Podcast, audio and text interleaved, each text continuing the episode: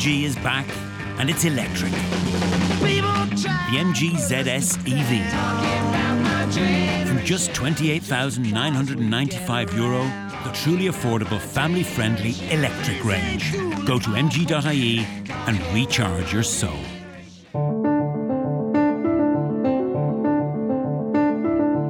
Welcome to Worldview, a foreign affairs podcast from the Irish Times. I'm Chris Dooley. This week, we've asked four of our correspondents to record a short piece on something they witnessed in 2020, a moment or a theme that stood out in this most eventful of years. First, London editor Denis Staunton recalls a political scandal, the ramifications of which are still being felt as the year draws to a close. It was a lovely afternoon in late May, and the Downing Street garden was looking its best. It's often been the setting for prime ministerial press conferences, including the first joint appearance of David Cameron with Nick Clegg after they formed a coalition in 2010. But this press conference was to be unlike any other. Hi there. Sorry I'm late. The figure sitting alone at a small table in the garden was not Boris Johnson or any other elected official, but his chief advisor Dominic Cummings. Good afternoon.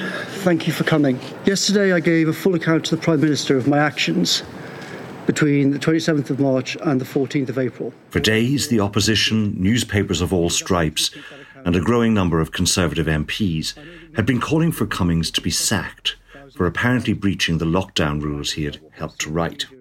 But in Downing Street that day, Cummings defended his decision to drive more than 400 kilometres from London to Durham with his wife and young son when they thought she had coronavirus. The regulations made clear, I believe, that risks to the health of a small child were an exceptional situation, and I had a way of dealing with this that minimised risk to others. He admitted that while they were staying with his family in Durham, the couple drove about 27 kilometres with their four year old son to Barnard Castle and spent about 15 minutes in the town, stopping in a forest on the way back. We walked about 10 to 15 metres from the car to the, to the riverbank nearby. We sat there for about 15 minutes. We had no interactions with anybody. He said that they made the hour long round trip to test his eyesight before driving back to London because he feared it had been damaged by coronavirus. My wife was very worried, particularly given my eyesight had seemed to, seemed to have been affected by the disease. But the guidelines that he helped to draft told the public that they could only leave their homes to run, cycle, or walk for exercise or to get essential supplies. Thousands of people watching this ordinary families have put up with all kinds of restrictions and hardships. What those people, I think, see here is that there's one rule for you and there's another rule for them. Whatever legal nicety you may have to say that you haven't broken the letter of these regulations, you've driven a coach and horses through the spirit of them, and that that is why people are so cross about it. I don't agree. I think that that's not. You don't agree? No, I don't. I don't agree. Cummings expressed no regret over his actions. He didn't accept any responsibility for undermining the government's public health message, and he said he had never considered resigning. He said his future was for the Prime Minister to determine, making clear that he'd have to sack him if he wanted him to go. Although Johnson said at his own press conference inside the House later that nobody had an unconditional guarantee of continued employment in Downing Street, he left no doubt about his determination to keep Cummings in place. Are you compromising the government's response to this pandemic because you can't cope in number 10 without Mr. Cummings? You had an extensive opportunity to uh, to talk uh, earlier on, to hear uh, earlier on about uh, how a member of my staff uh, tried to obey the guidelines, and I think you've you you've you know. I, I heard your questions there, and I thought they were they were good and apposite. I really can't add anything to those. People will have to make uh, up their own minds. Uh, what I will say is it's absolutely Your vital, absolutely vital that people uh, continue to observe the government's public health message. At the time, Johnson's refusal to sack Cummings seemed to confirm how indispensable his chief advisor had become to the Prime Minister. But the scandal around Cummings triggered a collapse in the Conservatives' huge poll lead over Labour, from which it never recovered. In the months that followed, Cummings and his allies from the Vote Leave campaign appeared to tighten their grip on power in Downing Street. They intimidated ministers and officials, and they treated Conservative MPs with open contempt. But although Cummings insisted that nobody except Johnson should be above him in the number 10 pecking order, he always refused to take on the role of Chief of Staff himself. This contradiction was behind his effort in November to install his sidekick Lee Cain, who had been Director of Communications, as Chief of Staff when the position became vacant. The power struggle that followed owed more to the Tudors than the West Wing, with Johnson's partner Carrie Symonds playing a central role in thwarting the Vote Leave faction. It ended with Cummings and Cain both leaving Downing Street, Cummings choosing to walk out through the front door. None too subtly carrying a cardboard box, that famous metaphor of leaving a job for good. a bashful grey eminence hogging the limelight to the last. Denis Staunton is our London editor. Next, our correspondent in Brussels, Naomi O'Leary, reflects on Europe's response to the COVID 19 pandemic. 2020 was the year that the European Union stared disaster in the face. Europe is now the epicenter of the global coronavirus pandemic. Coronavirus cases in Europe returning to levels last seen in March. Italy's prime minister warns the coronavirus crisis could lead to the collapse of the European Union leaders were slow to react to the COVID 19 pandemic across the Western world, and the EU was no different. In the initial weeks when the first deaths began to be registered in Italy, it was nakedly clear that the situation was worsening at a faster rate than the institutional ability to react. They're fighting a war here and they're losing. The sheer numbers of people succumbing to the coronavirus is overwhelming every hospital in northern Italy. The powers of the European Commission are tightly circumscribed, and exclusively national areas of rule are jealously guarded by member states. Health and borders are strictly national concerns. This trapped the EU institutions awkwardly between expectations that they should act and structural limits on what they could do. Friday, the 13th of March, was the day it all began to fall apart. Slovakia, Malta, and the Czech Republic abruptly closed their borders to outsiders. It was the start of a cascade of border closures between member states across Europe that unpicked some of the EU's most treasured achievements over the course of a weekend. And here I want to be very clear the single market has to function. It is not good when member states take unilateral action because it always causes a domino effect and ultimately it amounts to reintroducing internal borders at a time when solidarity between member states is needed. It was uncoordinated. The capitals weren't speaking to each other. EU citizens found themselves stranded, barred from entry into member states that they needed to pass through to get home. Truck routes snarled up, Baltic states had to send ships to rescue their people stranded on the border of Germany and Poland. There was an ugly scramble for medical supplies. When Italy appealed for help, China responded before its fellow EU member states. 300 intensive care doctors from China arrived in Italy Wednesday, bringing with them field experience and much needed supplies like ventilators and masks a propaganda coup for Beijing that stoked profound bitterness in Italy, a core but sometimes fragile member state that Brussels feared could even turn against EU membership itself. This was the EU witnessing the crumbling of its treasured freedom of movement, the breakdown of solidarity, and the potential for spiralling economic damage if supply chains were blocked. It was this moment that forged a steely determination to confront the crisis that would prove the bloc's redemption.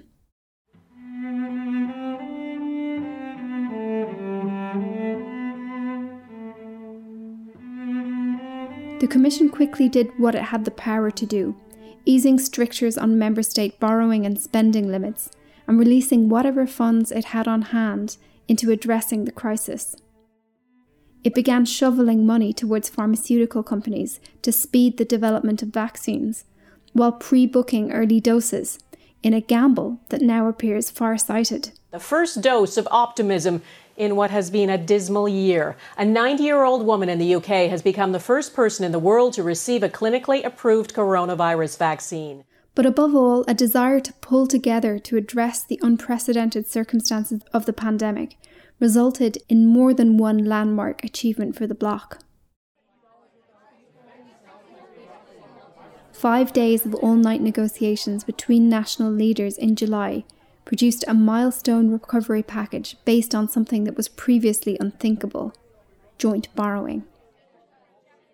The President of the European Council, Charles Michel, emerged from the talks so delighted he seemed almost giddy, in a sharp contrast to the exhaustion of the journalists who were covering the summit. This is a good deal, this is a strong deal, and most importantly, this is the right deal for Europe right now. There was a feeling that the leaders didn't know when they would be able to meet again. Combined with terror at the potential economic implications, it produced the landmark result. We have a lot of work ahead of us, but tonight is a big step forward towards recovery. It took until December for the nearly 2 trillion euro budget and recovery fund package to be definitively approved. But when it was, it came with yet another milestone. EU countries committed to cutting emissions by 55% compared to 1990 levels in the next decade. Another previously unthinkable agreement. The fact that we were able to commit, one day before the UN summit, to a joint European reduction target of 55% by 2030 is, in my view, a very important result. It was worth losing a night's sleep to achieve this, I don't want to imagine what would have happened if we hadn't been able to achieve such a result. The recovery deal means that they may have the money to do it too. The grants and loans that will arrive from next year will be tied to obligations to spend them on green and digital projects to transform EU economies. Coming out of a bleak year, that looks like hope.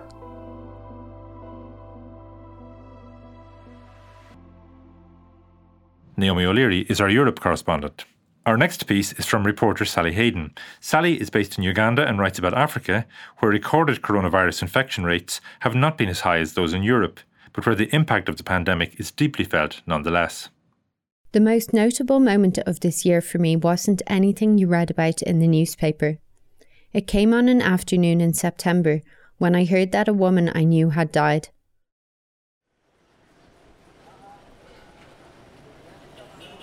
Between March and October this year, I was in Uganda, one of the poorest countries in the world.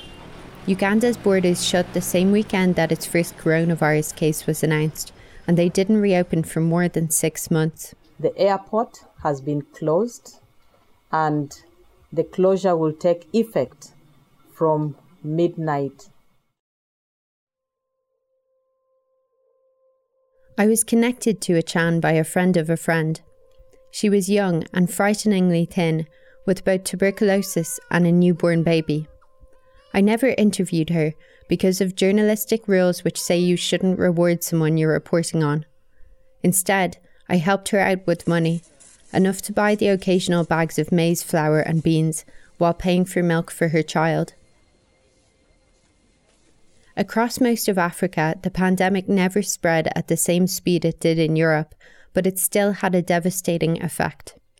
In Uganda, a nationwide transport ban was imposed with one hour's notice and no provision for emergency healthcare, meaning sick children and pregnant women died trying to reach hospitals.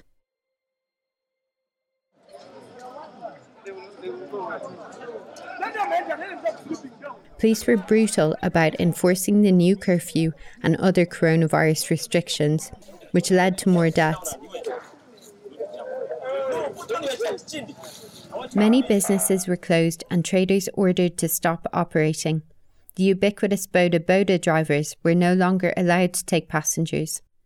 Uganda's president, Yoweri Museveni, announced early on that anyone caught distributing food to people in need without going through the government would be charged with attempted murder. When you try to distribute food or money in such a situation, people gather around you many people can be infected in that process. It would therefore have caused the sickness or death of those people. Critics said this was an attempt to stop the opposition from garnering favour ahead of next month's elections. And government aid barely stretched outside capital city Kampala. Even in the city, it was of poor quality and it only lasted a week. The result was that people quickly began to starve.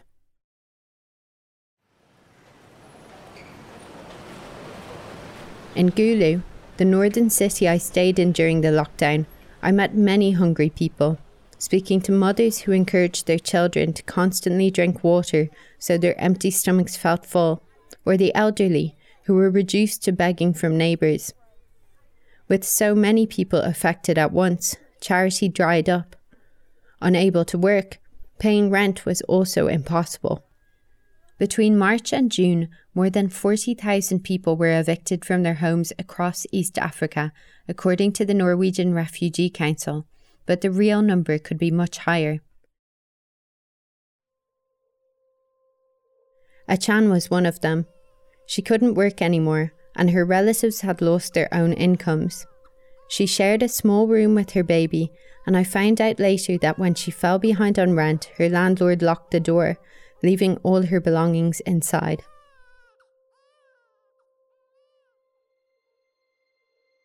For me, her subsequent death epitomised all the deaths we will never hear about, the hidden victims of this pandemic, the ones who will never be counted. Sally Hayden is our reporter in Africa. For our final piece, from Berlin correspondent Derek Scally, we have something entirely different. Derek selected as his moment of the year his visit to the rebuilt Prussian palace in the German capital.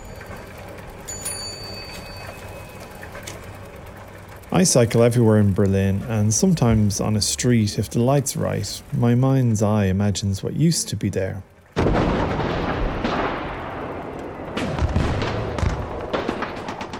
The ravages of war and vicious post war planning are everywhere in this city, but nowhere quite like around the historic city centre Along the River Spree, most of what survived wartime bombing here was cleared out by the new East German regime. They were pursuing their new socialist wet dream city.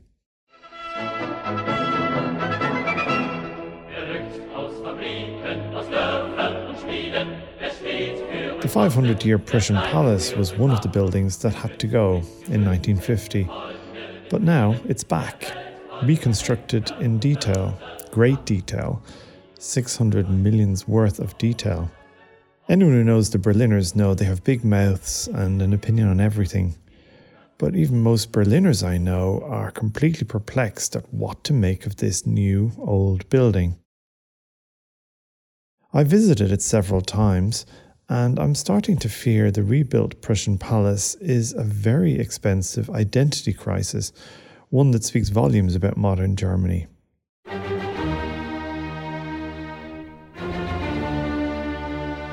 You first catch sight of the palace, officially known as the Humboldt Forum, as you head from the Brandenburg Gate down the Unter den Linden Boulevard.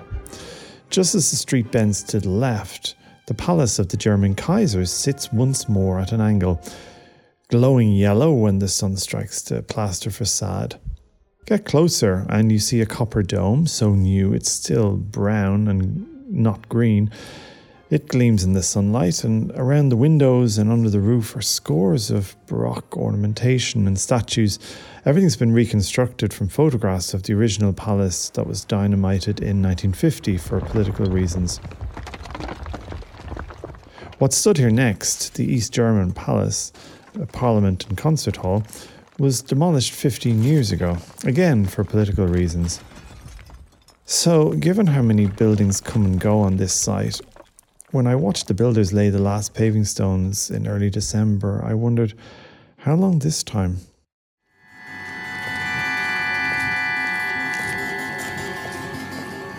Humboldt פורומנה, hoş geldiniz. καλώς ήρθατε στο Humboldt Forum.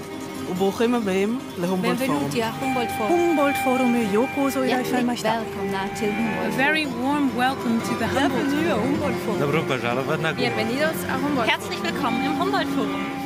The new building, the Humboldt Forum, it's a it's a confusing mishmash. Three sides, Baroque reconstruction, On one side, a very abrupt, modern, grid style facade by the Italian architect Franco Stella. Einen wunderschönen guten Abend und ganz herzlich willkommen. Very good evening to you and a warm welcome to the digital opening of the Humboldt Promenade. I'm Mitri Sirin and I'm standing right in front of it. And from here, I've got a spectacular view. It's good that you're here.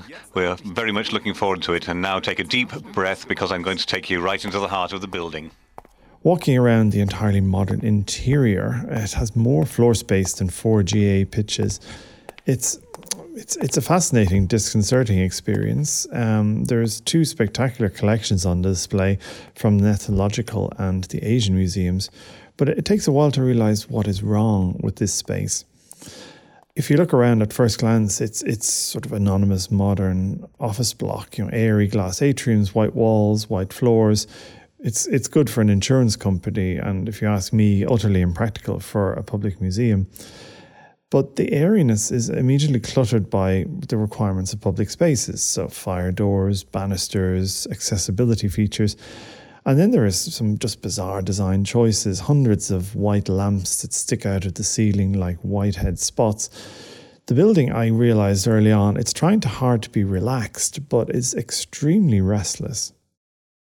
I think that reflects the original sin of the entire project. Conservative traditionalists who pushed this project, and in 2002 they got the German state behind them, they insisted the only structure that would work on this site was the original historical structure, the palace. But a century after it all vanished, most Germans remain deeply ambivalent about the Kaiser, about Imperial Germany, and all that goes with it. So, getting around that, if the Conservatives wanted that to be built, they had to come up with some idea, and they came up with this idea of a museum for world cultures.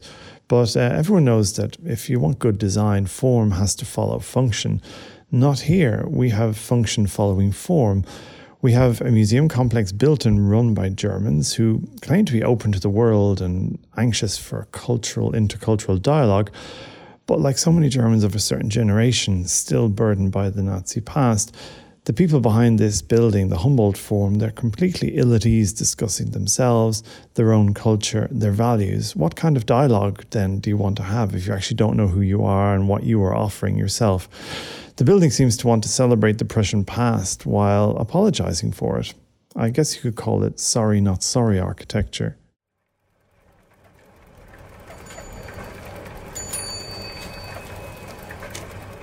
It's early days, of course, and museums need time to learn to breathe and to grow. Uh, and at the moment, because of the pandemic, they're not actually open to the public.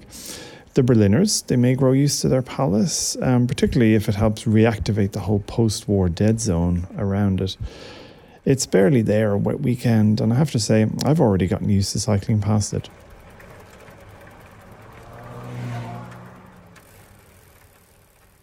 Derek Scally is our Berlin correspondent. That's all for this week. Thanks to Denis, Naomi, Sally, and Derek for their contributions today. We'll be back with one more episode this year when I'll talk to foreign policy expert Tom Wright next week about what to expect from the incoming Biden administration in the White House.